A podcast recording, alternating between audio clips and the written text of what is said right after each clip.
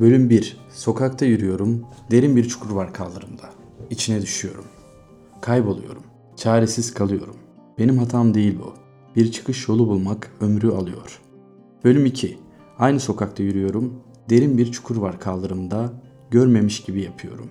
Tekrardan düşüyorum içine. İnanamıyorum aynı yerde olduğuma. Bu benim hatam değil ama bir hayli zaman alıyor oradan çıkmak. Bölüm 3. Aynı sokakta yürüyorum. Derin bir çukur var kaldırımda. Görüyorum onu. Düşüyorum yine de. Alışkanlık. Gözlerim açık. Neredeyim biliyorum. Bu benim hatam. Derhal çıkıyorum. Bölüm 4. Aynı sokakta yürüyorum. Derin bir çukur var kaldırımda ve çevresinden dolanıyorum. Bölüm 5. Başka bir sokakta yürüyorum. Portia Nelson 5 kısa fasılda otobiyografi.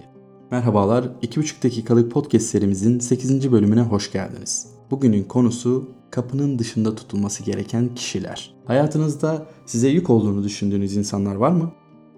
Bu insanlarla olan yolculuğunuzu vicdan, sorumluluk hissiyatı veya ahlaksal sebeplerden dolayı mı sürdürüyorsunuz? Ya da yalnız kalmaktan mı korkuyorsunuz? İşte hayatınızdan çıkartma konusunda değerlendirebileceğiniz bazı insan örnekleri.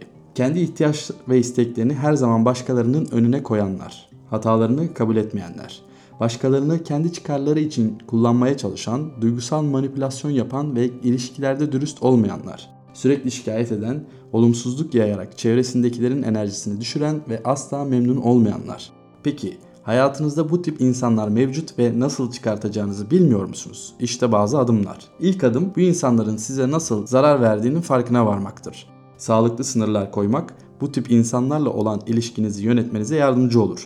Gerektiğinde bu insanlarla olan ilişkinizin neden sağlıksız olduğunu açık ve dürüst bir şekilde ifade edin. Bu süreç zor olabilir. Güvendiğiniz arkadaşlarınızdan veya ailenizden destek alın. Ayrıca bir terapistten veya danışmandan yardım almak faydalı olabilir. Umarım bu bilgiler hayatınızdaki ağırlıklardan kurtulmanız için bir nebzede olsa yol gösterir. Bir sonraki bölümde görüşmek üzere. Hoşçakalın.